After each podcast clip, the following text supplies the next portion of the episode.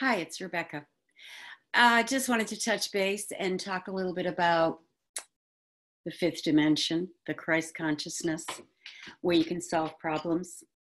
We're still stuck in this um, pandemic situation globally with a lot of economic fallout from it.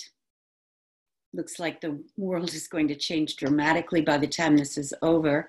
Um, maybe it's a reset in the economies of the world? I don't know exactly what the answer is. I just know that there has to be some sort of hidden agenda because stopping the world like this is pretty major.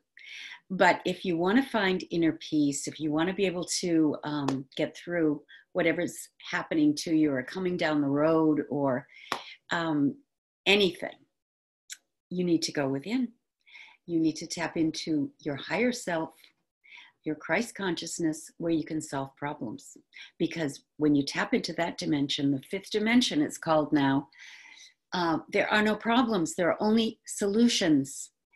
And whatever comes up, you can look at as an opportunity. I don't care what it is.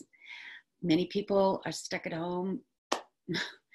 um, they say stuck because they're not happy about it, maybe, but it just depends on how you look at it.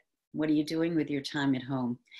Um, you know, spiritualize your thought. Go to the place where you can find solutions because there are always solutions, no matter what your circumstances are. People have gotten out of some pretty horrible situations by raising their consciousness and tapping into the fifth dimension.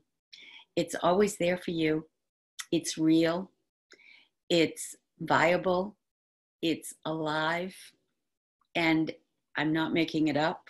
I know that if you want to, you can find it.